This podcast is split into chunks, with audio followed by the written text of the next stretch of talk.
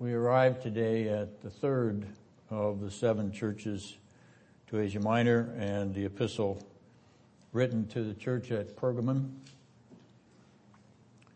a church which has, even as the apostle writes, experienced persecution unto death, as we shall note, which differentiates Pergamum from Smyrna, where persecution unto death is coming, though there has been tribulation or trial already, and different from Ephesus, where that second generation church community has made peace with the world around itself and consequently has no warning about coming tribulation or persecution. It doesn't mean that it didn't eventually come to Ephesus historically, but it wasn't present in the imminence of the speaker's revelation. So in chapter 2, verse 12, we begin with the letter that Christ directs to the church at Pergamum. And to the angel of the church in Pergamum write, the one who has the sharp two-edged sword says this, I know where you dwell, where Satan's throne is, and you hold fast my name and did not deny my faith even in the days of Antipas, my witness, my faithful one, who was killed among you where Satan dwells.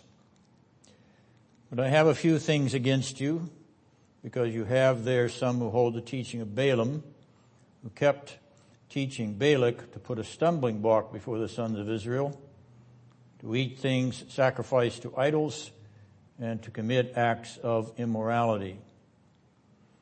So you also have some who in the same way hold the teaching of the Nicolaitans. Therefore repent, or else I am coming to you quickly, and I will make war against them with the sword of my mouth. He who has an ear, let him hear what the Spirit says to the churches. To him who overcomes, to him I will give some of the hidden manna, and I will give him a white stone and a new name written on the stone, which no one knows, but he who receives it. Now, as we scan the literary structure of this letter, you will notice the word sword in verse 12, and once again the word sword in verse 16. It ostensibly provides a literary framework for the remarks that are bracketed by it, bracketed by the two words sword in 12 and sword in 16.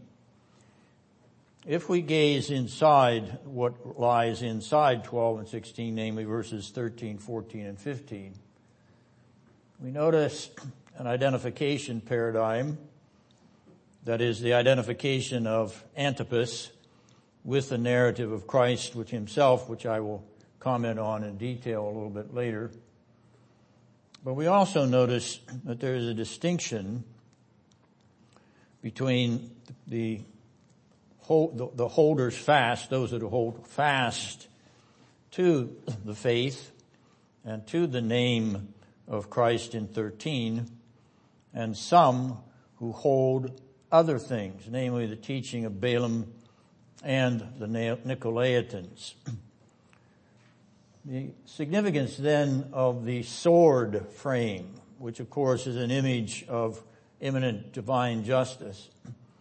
The significance of the literary framing of what's inside is to frame the distinction between those that are on the two edges of the sword, that is those who hold fast to the truth and are on the cutting edge, so to speak, of the word of Christ, which is the sword coming out of his mouth, that's the word of truth, and those who hold some other position antithetical to that.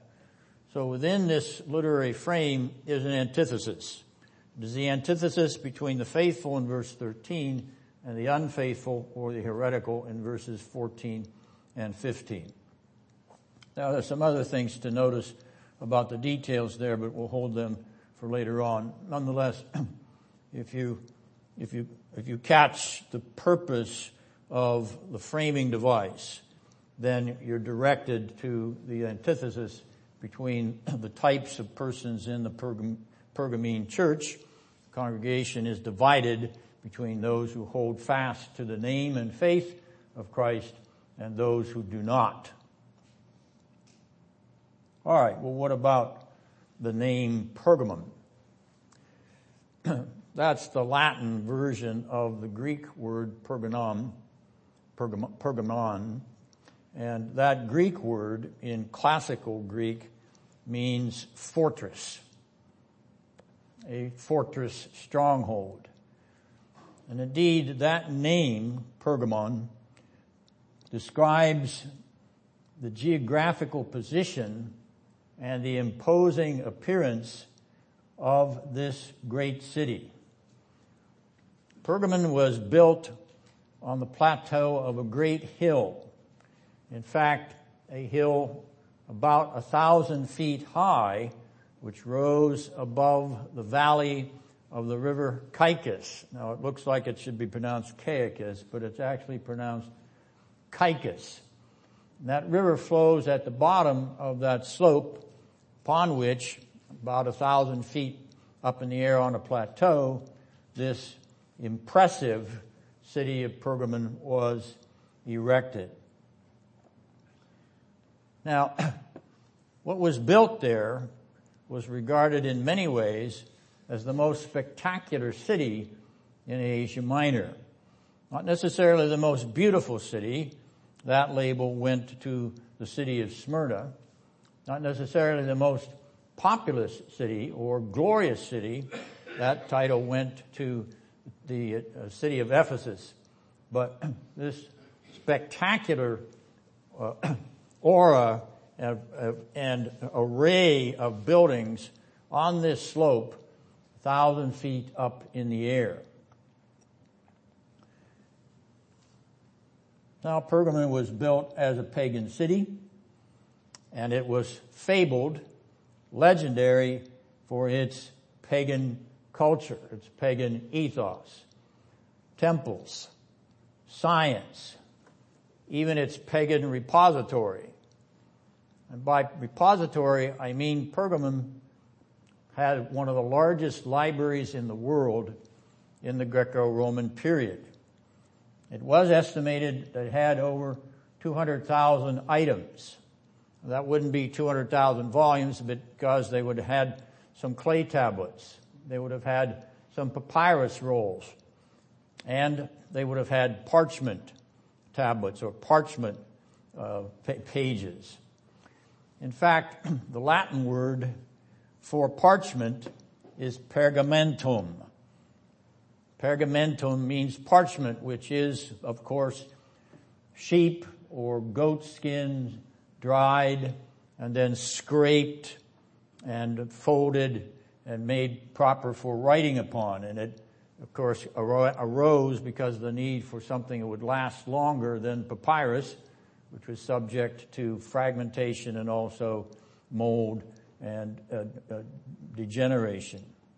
It's a little hard to carry around clay tablets, particularly if you have a whole series of them with a series of stories on them, which of course is true of Babylonian and Akkadian mythology, and much of that has been discovered. But this is the kind of information that would have been housed in Pergamum's great library. Now, I mentioned that it was a city fabled for its pagan shrines, and three of those pagan temples deserve detailed mention. First of all, in 29 BC, Pergamum was the first city in Asia Minor, or Asia as it's called at this period. It was the first city in Asia to adopt, to embrace, and to memorialize the pagan cult of the divine deified Caesar. Now, in 29 BC, the deified Caesar would be Caesar Augustus, only he wasn't deified back in Rome. the Roman Senate had some scruples about deifying a living human being. It was all right to deify Julius Caesar, who was Caesar Augustus' predecessor, because he was dead. And so they could make up the fable about his deity after his assassination. But Augustus Caesar, who is, of course, the Caesar of Jesus' birth, Augustus Caesar was hesitant to push the scruples of the Roman Senate too far. But Pergamum was far away, far enough away from the Roman Senate that the Eastern superstition about the deification of the emperor could fly with ease there. So the Pergamines could worship Caesar Augustus, erect statues and temples to him, bow to him, and treat him as a god because, of course, Babylonian emperors had been treated as gods. Assyrian emperors had been treated as god. The Near Eastern notion to deify an emperor was common in the cultural milieu, but not in Rome, at least not yet. Okay? So, in 29 BC, Pergamum builds the first shrine to in their opinion, the god Caesar Augustus. And they worship that living Caesar as a god on earth, including worshiping before his statue, bowing before his statue, bringing proper obeisance to his statue, offering incense and sacrifice in and to his name, pouring out libations, generally speaking wine libations, pouring out libations in devotion to his statues, so that the imperial ruler of the world, who embodies or represents the state, is now imaged as a deity. Now, there's a totalitarian political system, if there ever was one. Now, I mentioned that list of how you worship the emperor on purpose. You bow to his statue in his shrine.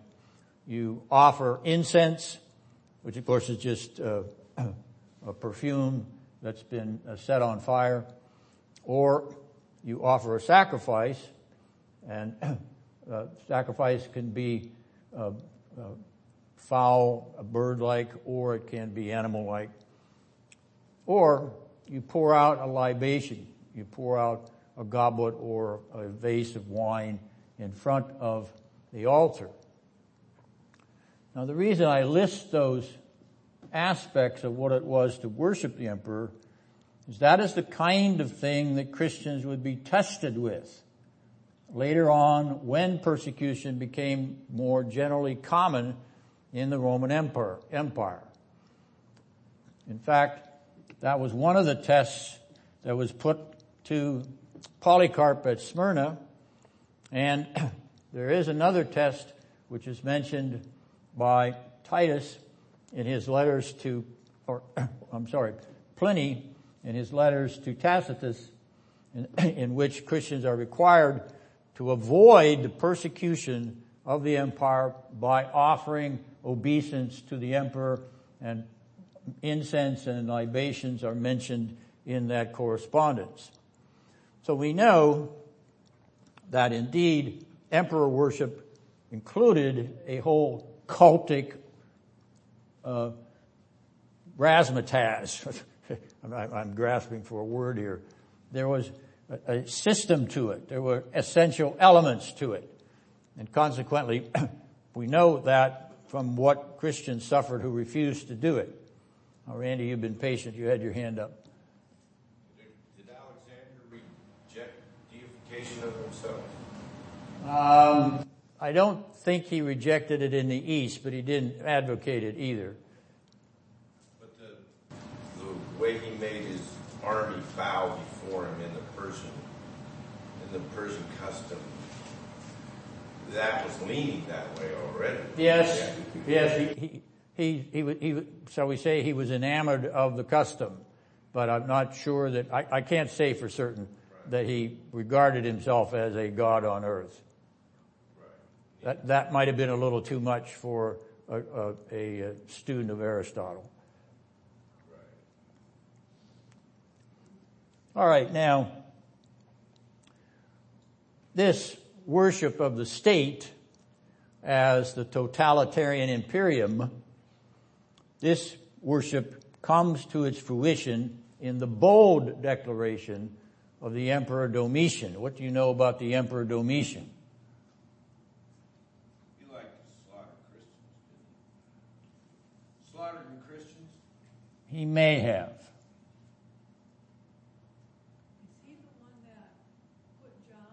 Yes, you know about Domitian because he's emperor when John is banished to Patmos, where this book, the Book of Revelation, begins. Well, Domitian is down the line from Caesar Augustus, who was hesitant to push the scruples of the Roman Senate. But Domitian was not. Domitian was the first Roman emperor who, while he lived, called himself Dominus et Deus, which in Latin means Lord and God. Now that shocked some of the sensitivities of people back in Rome, and eventually Domitian was assassinated, but not necessarily for that reason. There is this debate in scholarly circles about whether there was a Domitianic persecution of Christians. There may have been persecution of Christians in local settings during Domitian's reign, but there doesn't seem to be any concrete evidence of an empire-wide, that is a pogrom. He was executing Christians throughout the empire. But in local circumstances, perhaps, and John himself may have been caught in the fervor of some of that, and one of the reasons he was banished but was not executed. At any rate, this phrase, Dominus et Deus, which means Lord and God, should ring a bell with you.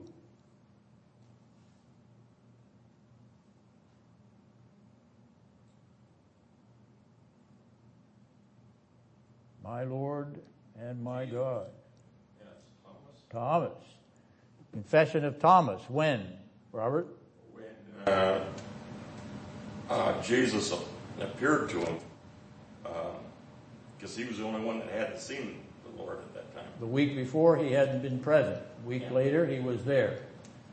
And how did he come to make that confession? What was the persuading point?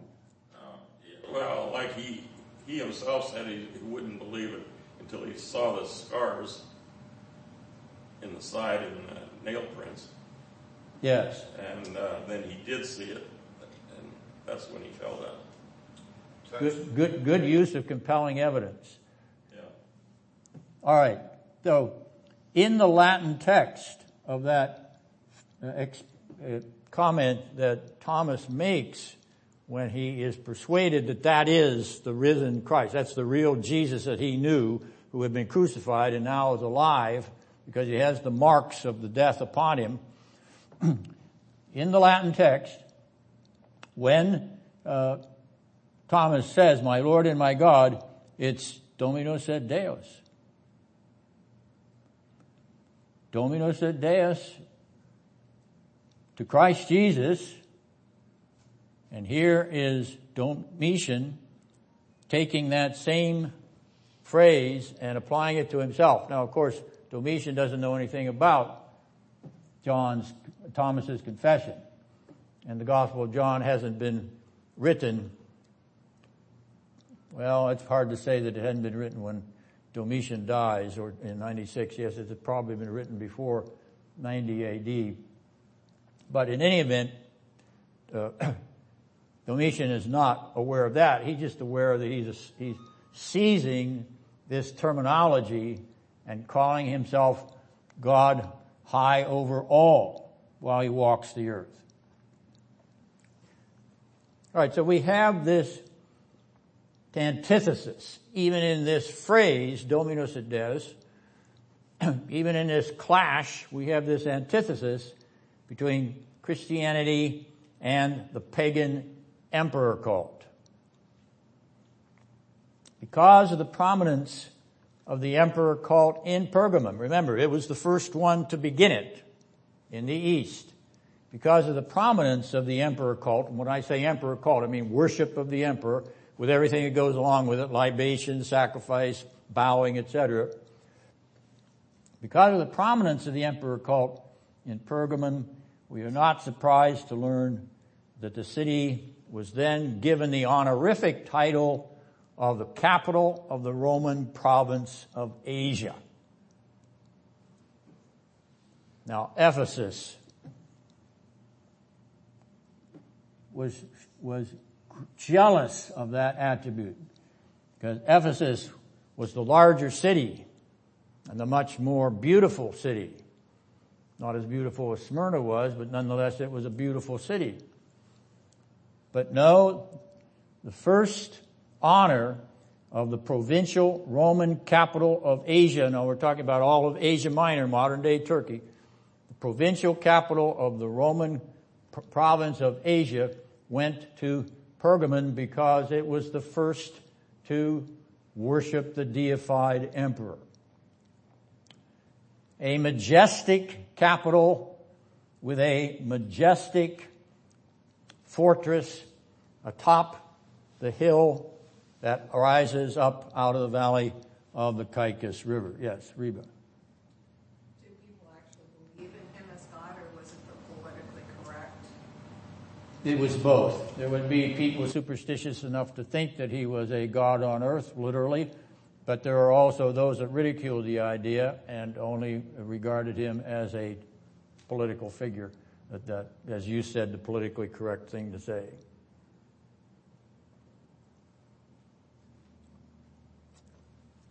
All right, now, so much for the first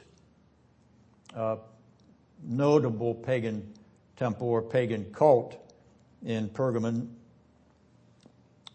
And second is that in addition to emperor worship, Pergamum was the center of worship for the god Asclepius or Asclepius. You see those names on your handout. Asclepius was the god of healing. His symbol is the caduceus. Now, there is a bit of a misunderstanding about the caduceus, but Asclepius' caduceus was a staff rod with a single snake coiled around it. It's been suggested that Asclepius' staff was a staff with two snakes coiled around it, and you've seen that symbol in the medical profession. That's not actually the staff of Asclepius, even though it's associated with him popularly. That's the staff of Hermes, the messenger of the gods. In either case, the coiling of the snake around the staff is a testimony to the healing power of the god Asclepius. Well, why is it that in this pagan culture, they would use a snake as a symbol of healing? Because for them, the snake was a, shall we say, walking or crawling illustration of renewal, physical health. Now, most of us, when we see snakes, don't think of symbols of physical health. And we wonder, how do you get renewal and health out of a snake? It's actually very easy. The ancients believed that because the snake shed its skin, it was clean. And it was renewing itself. It was becoming healthier as a result of shedding that skin. So the snake then becomes the chosen symbol of Asclepius, representing his healing powers through the same kind of process that the snake goes through in renewing itself. Yes, Reba? So is there any connection between Moses raising up the serpent in the desert? No, this is pagan mythology. This is not derived from biblical imagery at all. If you want to think about that in terms of a contrast, then you can think of an antithetical image. But that serpent in the wilderness is a curse motif. All right, now,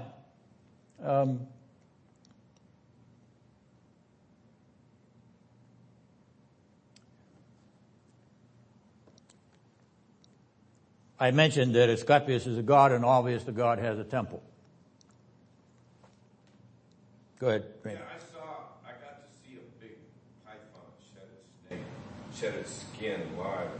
When it, right after the skin's gone, it is very beautiful and shimmering and quite dazzling, yeah. Yes, agreed. You can see why they would think that there was some power there or some illustration, a little moral to the story. But he's still squirming on the ground, right? All right, well, what about the temple of Asclepius? There was a very large temple in Pergamum to this god, and the snakes were permitted, non-poisonous snakes were permitted to slither their way at liberty through the confines of that temple. And the sick who came to the temple would sleep in its confines with the snakes slithering around until they were cured, or till they received the dream of a cure. And this practice of sick persons sleeping in the temple of Asclepius until they were healed is called incubation. That's where the word comes from, incubation. Derived from being in the cubicle of Asclepius, waiting to be healed or waiting to receive a dream vision of being healed. Now some might say just sleeping in a temple with snakes slithering around would be enough to get anybody better quickly.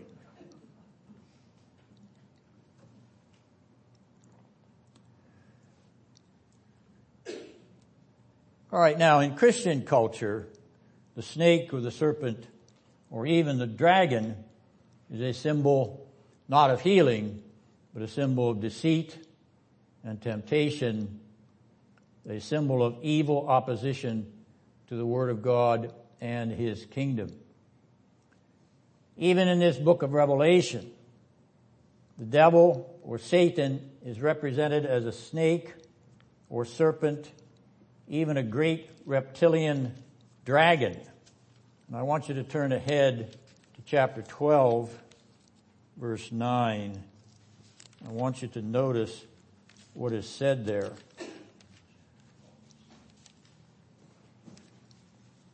Revelation 12, verse 9. And the great dragon was thrown down, the serpent of old, who was called the devil and Satan, who deceives the whole world. He was thrown down to the earth, and his angels were thrown down with him. There's a plethora of imagery about Satan, which includes dragon imagery as well as serpent and snake imagery. All right, now follow me as we think a little bit about the protological serpent. The protological serpent who was the adversary in the Garden of Eden. That adversarial relation continues in the redemptive historical drama. There is an eschatological redemptive historical drama, and that's the drama of redemption and salvation. But there is an anti-eschatological drama as well. That is, there's a drama of opposition to that salvific redemptive historical drama.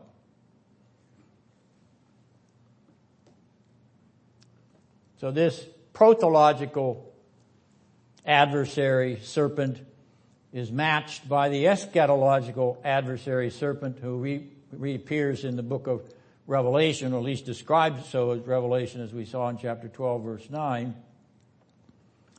Until that final clash with the eschatological anti-serpent, the eschatological anti-adversary, the final clash with the eschatological anti-devil, which vividly portrayed in this apocalyptic book. There is a great war going on. It's been going on ever since that protological adversary came into the garden to bind us as sinners unto himself. And that fight includes the eschatological anti-adversary, one who is opposed to that satanic devil. And that clash is going to emerge in its fullness in the imagery of this apocalyptic book of Revelation, the finality of the eschatological and anti-eschatological crisis, clash, consummation, final war, judgment, etc. And of course, it is here in this apocalyptic book that the protological antichrist meets the eschatological Christ, and the eschatological Christ vanquishes his eschatological antithesis to the lake of fire forever and ever. All right, now this clash between the two forces, Satan and his opponent, who is the glorious Lord Jesus Christ, this clash, which is even as old as the rebellion of the fallen angels before the creation of the world, this clash is that which many commentators suggest gives the background to the phrase in this letter to Pergamum, Satan's throne or Satan's seat in verse 13. In other words, does the seat or the throne suggest a position or place of reigning power in a pagan culture of depravity expressed by its shrines, one of which is dedicated to the worship of serpents? Yes, they worshiped the serpents as well. Worship of serpents and the mores or the ethics, which is blatantly immoral. That is, Satan's seat or Satan's throne is Pergamum's culture, dominated by Satan's reign from his throne or seat of influence, Satan's seduction and dominant power. Is that the symbolism or the suggestion of the meaning of this language, Satan's seat or Satan's throne? It must be noted in a book full of symbolism and imagery that this suggestion is certainly possible. Satan's seat as a comprehensive term of identification with Pergamum's entire pagan society, her ethos, her mores. It all belongs to the devil. It all emerges from the pit of hell, so to speak.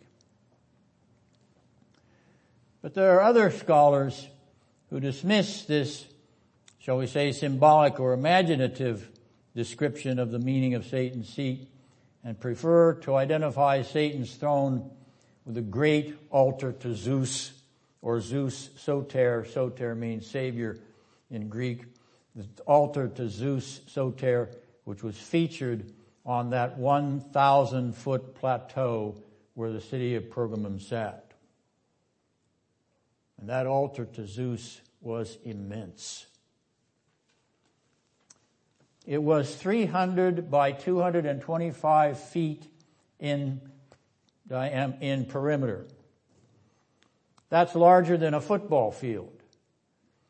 The altar itself was elevated above the foundation.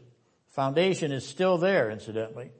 It was elevated by the, it's ruined, it's in ruins, but it's still, the fragments of it are still there.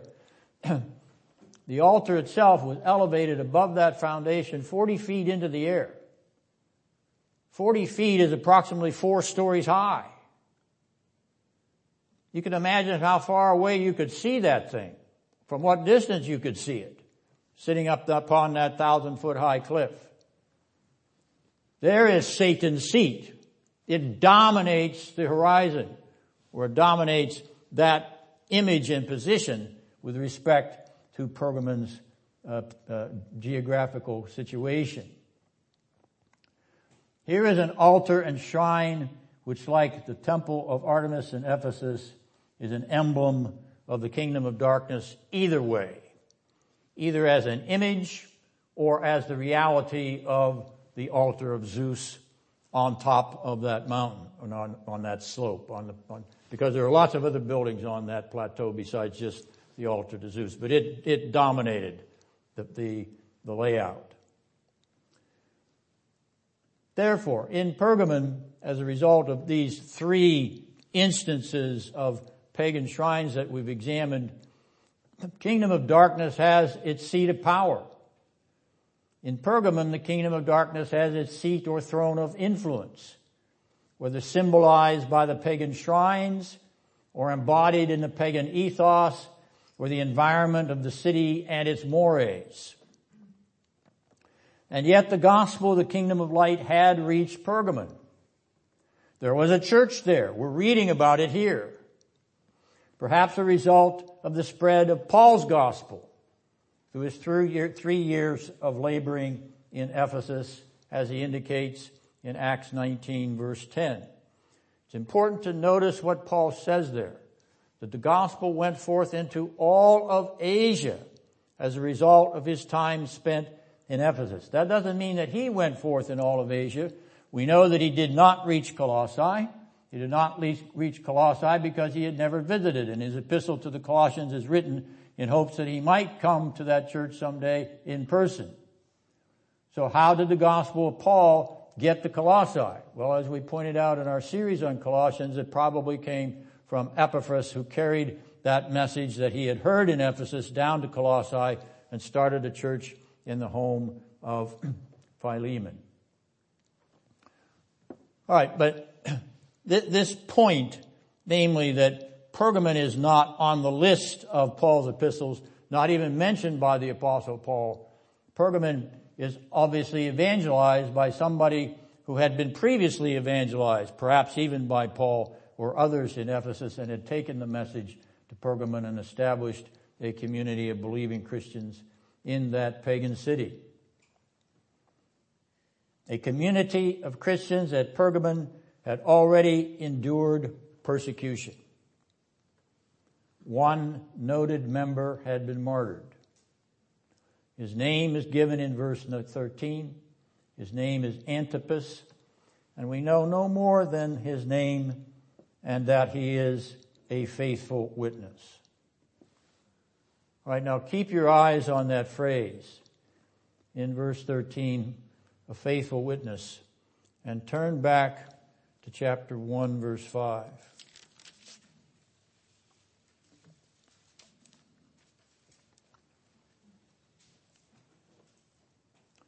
Revelation chapter 1, verse 5. What do you see there in that verse?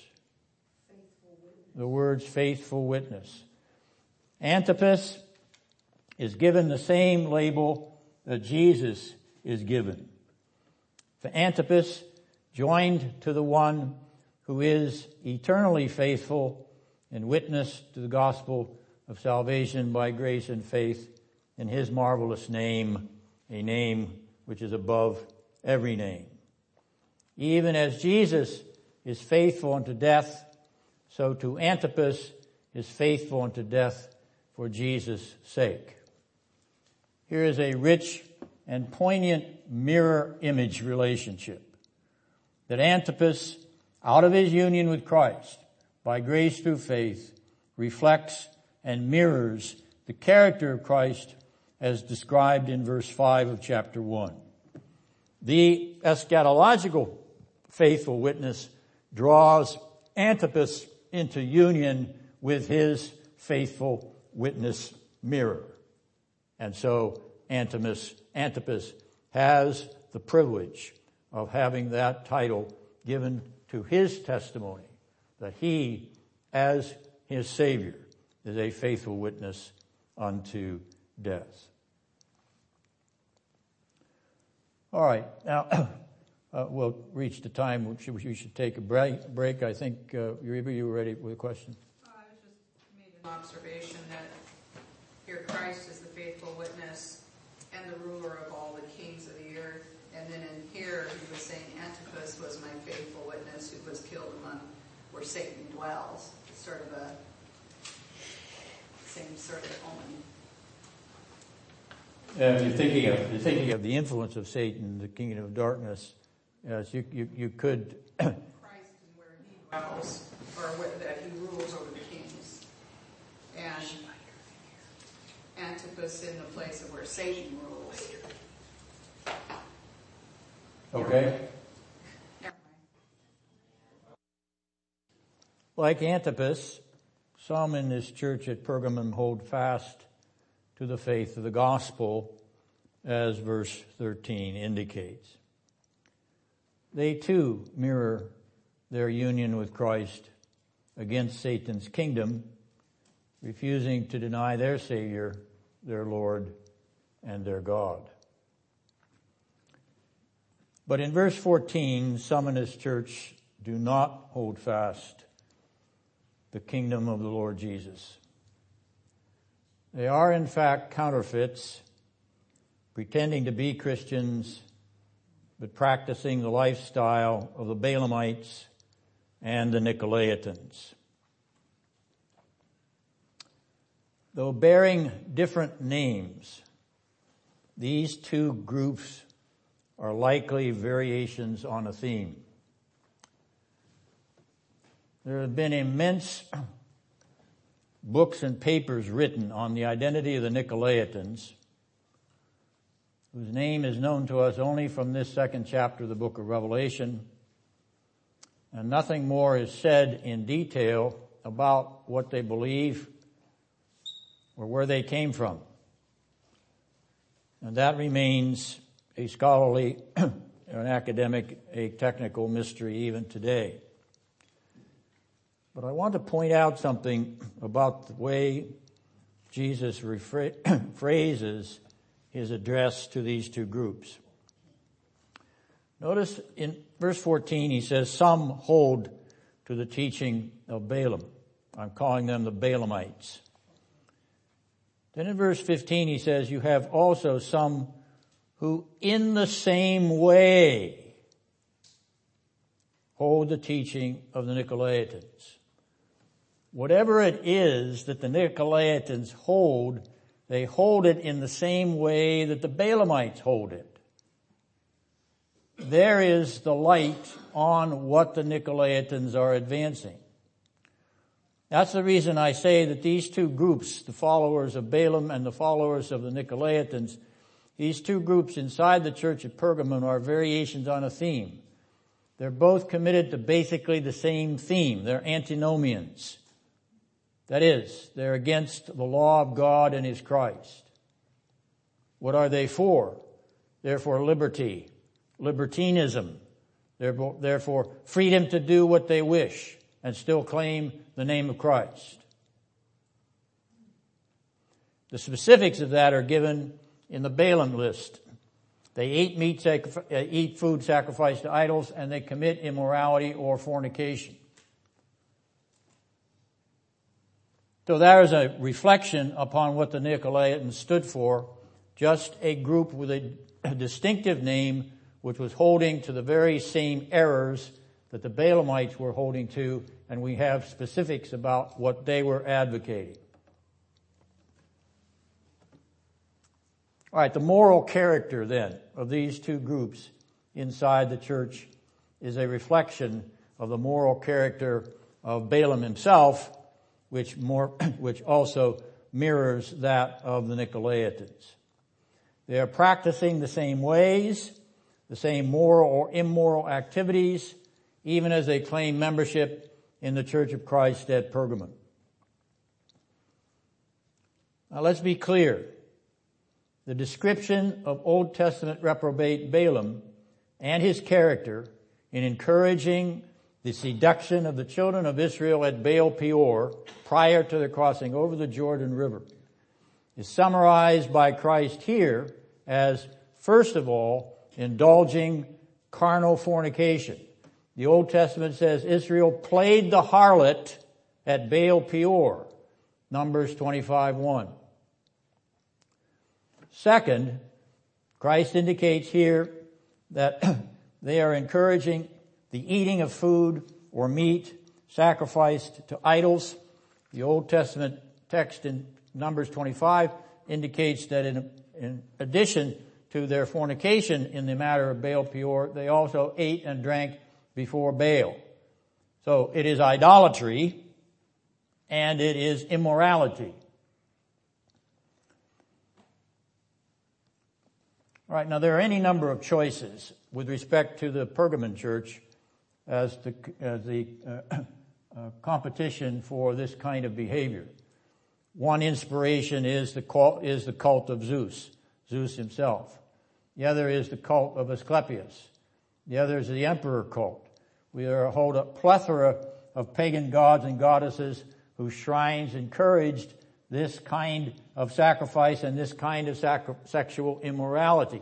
In fact, Pergamum was reported to be the city of 1,000 temples, 1,000 pagan temples.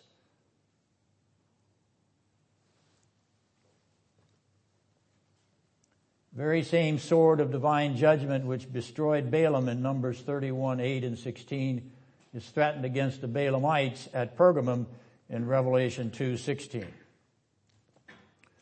The sword of this warfare is the truth which flows from the mouth of the risen and glorified Lord Jesus. These idolaters and fornicators will have no place in my kingdom, says Jesus, unless they repent. Worship me alone, says the Lord Jesus, not these Pergamene idols. Practice moral and chaste sexuality as I did, not the immoral and unchaste, even unnatural sexuality rampant in your pagan culture. Worship in this community, worship in this ecclesiastical body is about and around and directed to me, says the Lord Jesus, not to these gods and goddesses which are no gods or goddesses at all. Now that brings us to the eschatological verse in this third letter, noting at the end of each of the three letters there is an eschatological verse to him who overcomes. The promise to the overcomers, promise to those who are faithful, faithful even unto death. In verse 17, there are three eschatological gifts or three eschatological benefits which are listed. Hidden manna, white stone, and a new name. First of all, we understand that these are all ultimately eschatological or heavenly realities. There is a mysterious quality about these three elements.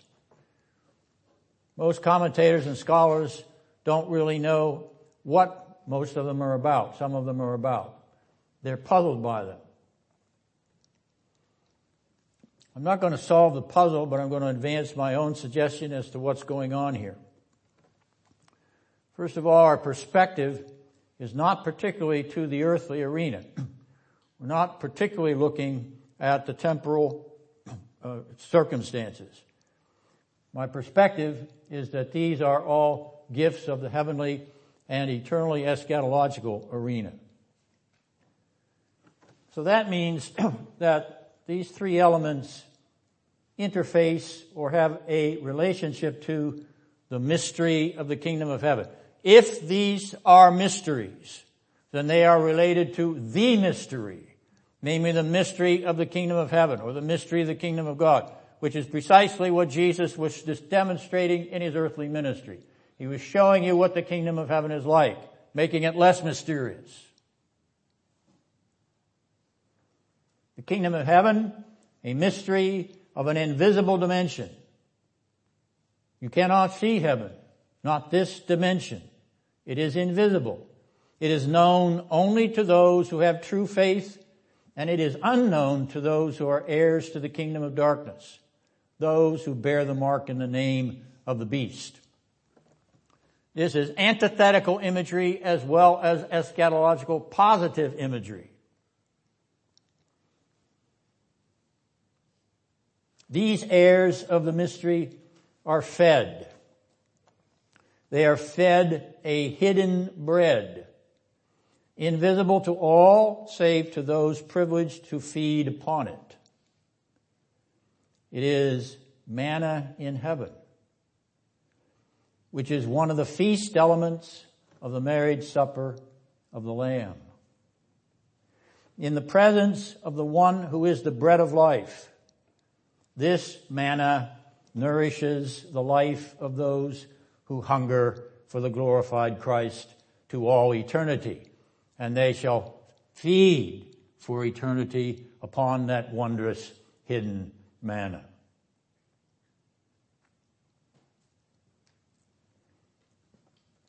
This is the food of eternal life, manna hidden in the eschatological arena, but revealed as a gift to those who long to feed upon the bread of heaven. They hunger for it. They long to be filled with it because they long to be fed with him who is the eschatological bread of heaven. That's why it's hidden. It will be revealed in its fullness and its satisfying quality in the dimension where it exists, in that kingdom of heaven where the bread of life dwells forever and ever. Now, the white stone is even more mysterious than the bread. There are all kinds of suggestions as to what it means. Namely, it was kind of like an admission ticket to an initiation ceremony, etc. I'm not going to go over all of those suggestions. It remains mysterious because it's part of the realm of mystery, the mystery of heaven itself.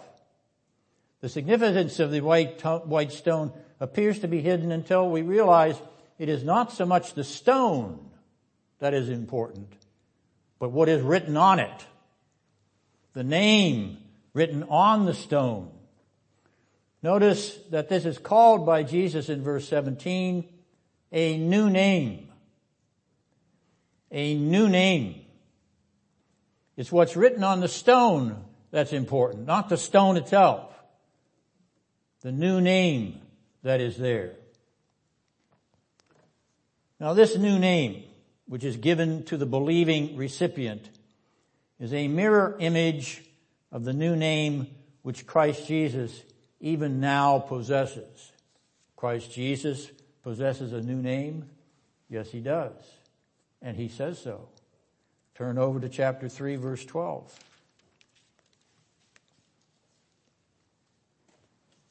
Look what Jesus says. Him who overcomes, I will make a pillar in the temple of my God. And he will not go out from it anymore. And I'll write on him the name of my God and the name of the city of my God, the new Jerusalem, which comes down out of heaven from my God. And I will write upon him my new name. Jesus has a new name. What are you talking about, Denison? Jesus has a new name. Jesus has a new name consistent with the new age which he brings. A new name for the Christ consistent with the messianic kingdom over which he rules. A new name for Christ consistent with a new arena that he occupies and the new dimension that he inhabits. He inhabits heaven anew in every way, for heaven has been made new in every way since Jesus came down from it and returned back to it. Here is a gracious and precious union with a name above every name, even the name Christian, which defines every true believer in relation with the Christ, whose name echoes and re-echoes through heaven and earth even now. His name is the name of the one crucified. That's a new name for him, the one crucified. Condemned with guilt and shame. That's a new name for him. Condemned, guilty, and shameful. Your new name is, I have been crucified together with my Christ. My guilt and shame have been wrapped up in him and his cross. My new name is the name that I have been crucified together with Christ Jesus. That's my name.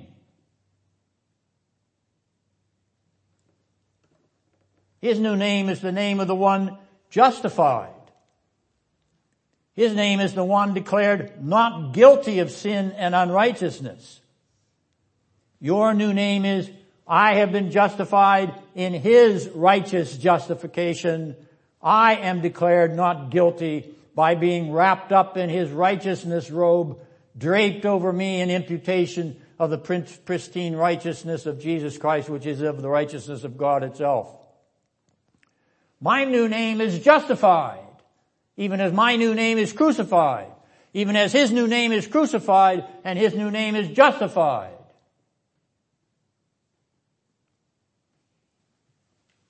And his is the name of the one vivified, raised from the tomb, alive from the dead. Your new name is, I have been vivified. I have been raised from the dead in his resurrection. His life from the grave is the life of the age to come, the eternal life of that eternal kingdom of God where all enjoy the privileges of vivid resurrection life in union with their Lord, whose new name is, I am the resurrection and the life. Jesus has a new name, and he lets you borrow it.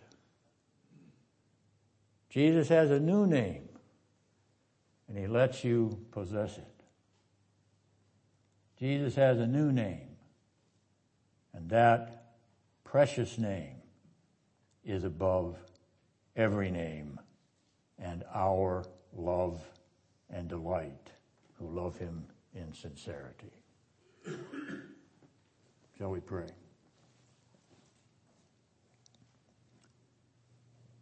How we rejoice in the work of your Son, O Lord, this precious Savior who sits at your right hand and by your Spirit works in us even more understanding and amazement at what he has accomplished in his life, death, and resurrection, his crucifixion, justification, and being made alive again. All of these precious benefits and gifts are ours through him, not through any Roman emperor, not through any Greek god or Roman goddess, not through any pagan temple or series of seductive motions and mores, present through him and him alone in union with his holiness and righteousness and truth. O Lord, bless us as we penetrate more deeply into those wonderful gifts, this treasure that we have from him who is the name above all others. Blessing and honor and glory be unto that name, now and forevermore. We pray in Jesus' name. Amen. Yes, Randy.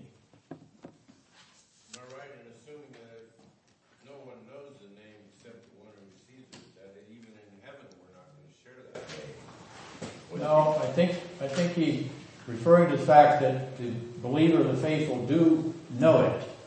And so I'm trying to fill out what they know. And you will know that you are justified, crucified, and vivified in glory, and you will share that knowledge with others who have had the same experience. So it's not an individual name for each person? I don't think so. It's entering into the fullness of the name Christ himself. That's my peculiar interpretation. Now, I'm not going to object if someone's going to say it's a name of it's an elect name, a peculiar name to an elect person. I'm not denying the uniqueness of every individual person's salvation. But here he's referring to an arena, a dimension. And referring to him, and the fact that he receives a new name is simply indicating the plethora of all of his titles. And all of everything is describing his activity of redeeming us, saving us, even sanctifying us by his Holy Spirit. It's not a bias that there won't be any secrets in heaven? No, I don't think there'll be any secrets. There'll be mysteries in heaven, but there won't be any secrets in heaven. There'll be things you won't be able to understand. Those aren't secrets. They'll be mysteries. They'll be beyond your ability to comprehend even as a creature, even as a glorified creature. There'll always be a creator-creature distinction, even in glory. God, the triune God, will know more than you do. You will never be omniscient. That would mean that you are God.